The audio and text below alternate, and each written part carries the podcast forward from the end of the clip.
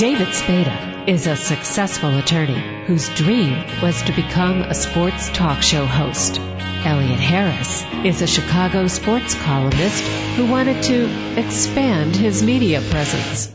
In the next hour, they combine their talents and love of sports and women by interviewing former professional athletes and lovely ladies on sports and torts. But keeping the boys out of trouble isn't always easy because when David and Elliot are together, they have more fun than should be legal. Elliot, you did it again. You went in that little black book like Fonzie and picked out another beautiful girl to bring in studio. That's the reason you have me here, right? I don't have a little black book. You, you have a big black book, but we won't tell your wife about that. Exactly. Could you? So, Mar- do you want to In, in studio, we have Mary Kay Valenti, uh, figure competitor, motivational speaker, dishwasher. You no, you you name it, she'll think about it. I was checking out her website yesterday. It was very impressive. I was reading it, and I'm like, oh my gosh, I can't believe what she did, and it's continuing to do. Thank you. I appreciate that. So once upon a time, you weighed slightly more than you do now. About a 100 pounds more than I do now. So You never ask a woman her weight. I I didn't I didn't ask her her weight, did I? How how do you do that? You know, not doing a gastric bypass or something like that. Um, it's a lot of hours of hard work and dedication, perseverance, and uh, never giving up, believing in yourself. Okay. And I will assume at some point there was exercise involved in all this, rather Exercise, than rather than just wishful thinking. Weightlifting, yes, it was. Uh, it was a lot of hours in the gym, and um, also nutrition. And I, I mean, it was it, it was a complete change. It was mind, body, spirit, and my heart. You know, everything was involved in this in this transformation. Okay, what gave you the kick in the butt that said, "Okay, t- time time to do this, time to to lose some weight"? Um, I got to a point where I was just so sad. I didn't like looking at myself in the mirror. I didn't uh, like what I saw. I didn't want to go out, and I'm very um, social and and um, complete extrovert. I love, you know, I I, I love um, being out and and when I didn't want to leave the house. I didn't want. I just uh, I had a baby uh, in August of 2005, and for for me, I wanted everyone to see my beautiful child, but I didn't want them to see me. That, that's a tough thing to do. Yeah. Just hold it outside the door and So um, I got to a point where uh, I couldn't take it anymore. I started eating out of control for a little while there, and um, you know I struggled all my life. You know, as a kid, as a teenager, as a as an adult, um, always up and down yo-yo dieting, things you know, trying things, things that worked, things that didn't. You know, lose uh, 10, gain back 20. You know, I've done the whole route, and then um, you know, finally after I picked myself up and said, that's it. Enough is enough. I gotta do this. I gotta do this for good. Because everything I've ever set my mind to, I've accomplished. Except this one thing. I'm not gonna let it hold me back. So, And let me guess, you're Italian, right? Looking at your last um, name. part Italian, yes. And with the Italian food, it's got to be tough for you because you have to stay away from high, pastas, high carb diet. pasta, Uh, meatball, ex- meatballs. Like, oh, you could be around, but not the other kind of meatballs. Yeah. Um, oh, my diet was horrible uh, when I started. You know, it was pizza, it was pasta, cookies, ice cream. I mean, I was just. Sounds good to me. I was I was living it up. Yeah. That's my diet and any kid's diet. but I, I, I knew I wanted this so bad. I wanted this so bad that whatever it took. And uh, it's funny because in the beginning, I just started changing, um, like the, it, it was portion control in the beginning because I wasn't ready to give up all those things. I still wanted my pizza. I still wanted my sundaes on Sunday. you know, I wanted all those things. And so in the beginning, it was like, okay, I need to cut back, you know, you know, change my portions. So what I started doing was a timing technique where I took what I originally would eat and then I would put a, portion aside. I'd eat one, and then the rest of it I said I could have, but I have to wait 15 to 20 minutes before I have it. And what I found was sometimes I wanted it and sometimes I didn't. But overall, I was eating less. Because even if I had it, I'd have it maybe an hour or two later. So then that's now my next Right, meal. that replaced whatever else you would do. Exactly. And, you know, so naturally I shrank my stomach. And so over time I wasn't able to take in those foods. Not in the portions I was taking it. I mean, I would throw back a Lou Malnati's pizza, two big slices with the sausage on top, and have no problems. Ooh, sounds like a sponsor opportunity. I'm telling you, I had no problems. And, um, you know, when I finally cut it down, you know, then it was just one slice. And if I had another, I just couldn't physically do it. Now, losing it is one thing, as you said. Keeping it off is another. You see shows like The Biggest Loser, where these people get smaller and smaller and smaller. The show ends, they bring them back, and they've regained a substantial portion of the weight they Right. lost.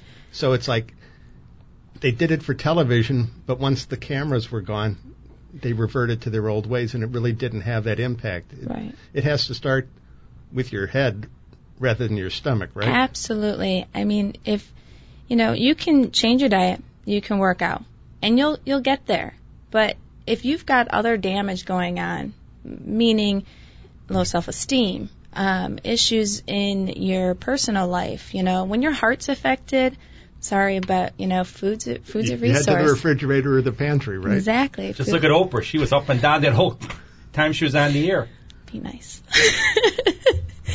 You So- can't expect them to start being nice now Oh. after all these After years. 40 years, but um you know so so you have to correct the whole package it's not just about um you, you know your your mind and your body It's, so more, it's more than diet and exercise. absolutely and you know for me as well i mean when i did this i actually went on and competed after 19 months of my transformation i walked out on stage um, and asked people to judge me and tell me How, how do you how do you do that? You say, okay, I've lost 100 pounds. Now I'm going to compete in a, a a fitness competition. How do you do that? Well, um, I'm a competitive person, and I love goals and I love challenges. And I basically said to myself, um, I want this, but I want to exceed, you know, my my best effort ever.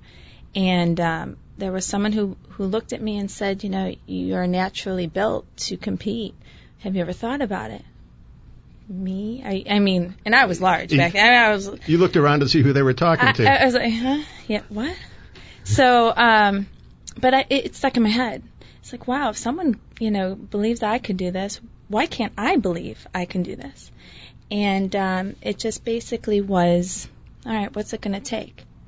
And I just started off, I started training hard. I mean, t- I was training with the guys. We were pushing around weights like, I I mean, my leg press got up to a thousand pounds. I was not playing. Whoa. So, yeah. So, um, you know, I did that, and then the diet was okay. Now, what do I need to do to compete? And it's a competitor's diet, and it's not for everybody, and it's long and it's grueling. But you know, it got me to the point where you know I showed up on stage ripped with a, I had an eight pack. and I have a six. I had an eight pack, and um, you know, put it out there to be judged, and I'm proud of everything I accomplished. Now, what you're saying as far as going back and forth, um, you know, people struggle with that. Don't think I haven't. I have too. You know, after my competitions, you know, it's it's difficult. Let's know? bring on the pizza. Yeah, it's like whoa, chocolate. All right. Hello. But Yeah. doesn't your body go through shock? Because I was talking to someone who does jujitsu, and he had to lose the weight to train, and he did it for about two weeks, and all he wanted was a pizza and a hot fudge sundae, and he goes, I couldn't eat it because I started getting sick because I haven't had it in so long. It was like body shock. Well, what happens is, and I've gone through that, you- you're so strict that when you actually do introduce these foods, your body almost rejects them and says, oh, I'm sorry, but you cannot put that into my system. Yeah, what is this? Yeah. And I've gone through that, and it's a horrible feeling. I mean, you, you feel like the flu. You're sweating, and you're, and it's just your body just wants to get rid of all that because it's really a toxin at that point when you've ate so well and done, um, so, you know, so good for so long. And, um, but then again, you know, you get to a point and it's like you start looking in the mirror going, oh man, I got to bring it again. I got to go back and do this all over again. Um, in fact, I suffered um, an injury in late January. I severed the tendon in my in my hand. Um, I Ouch. was, yeah, it hurt. I was trying to pry apart uh, frozen salmon patties, and I stabbed myself. Ow. Yeah. Um, Sounds kind of fishy to me. yeah, Ba-dum, bum. terrible. That, that's David. Um, so four days in the hospital, uh, about 12 weeks in a splint, uh, another four weeks in a cast. I had no use of my left hand, and I'm looking, going, I can't lift. There's limited exercises I can do.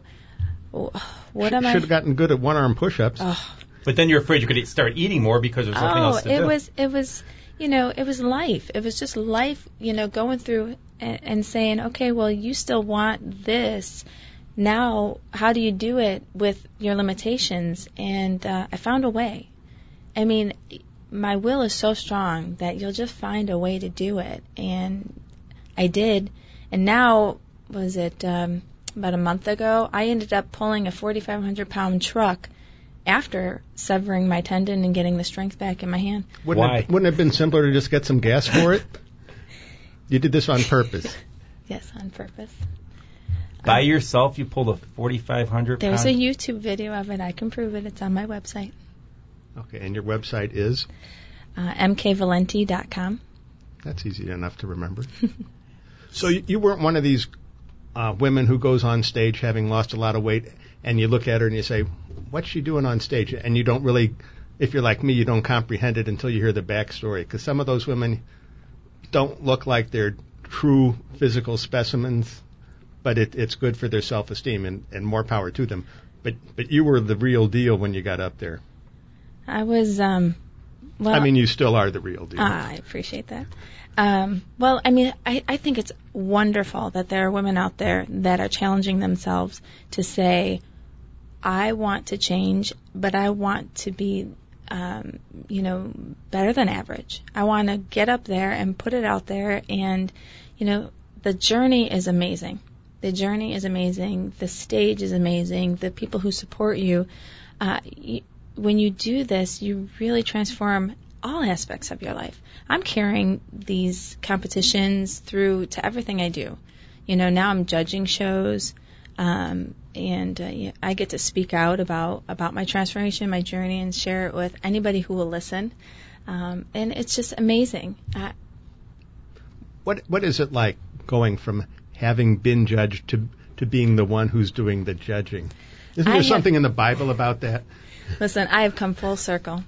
I mean, when I sat there and, you know, basically put everything I learned, everything I taught myself, everything I put myself through, and sat back and said, okay, someone else is asking me to tell them if I think they did the work. I mean, they put it out there to be judged. I was like, I I took a deep breath and said, I, I did, I did it. I have come absolutely full circle in everything I possibly could do in this journey. And now it's time to create a new one. Okay. So you're comfortable in your role as a judge? Oh, absolutely. I know what I'm looking for. Okay. So, somebody like David? Maybe not. No. She'll have me on a strict diet. I don't know if I could uh, handle that. I might, For a- I, I might go through shock. so you do some modeling also, I saw on your website? Yep, I model, and um, that's been going really well. I've um, actually, after I leave here, I've got a meeting um, with uh, with an agent and and things like that. So it's progressing really well. And I get judged all the time. I have a wife and three girls. So. But I'm um, doesn't get a word in, but he gets judged. There Exactly.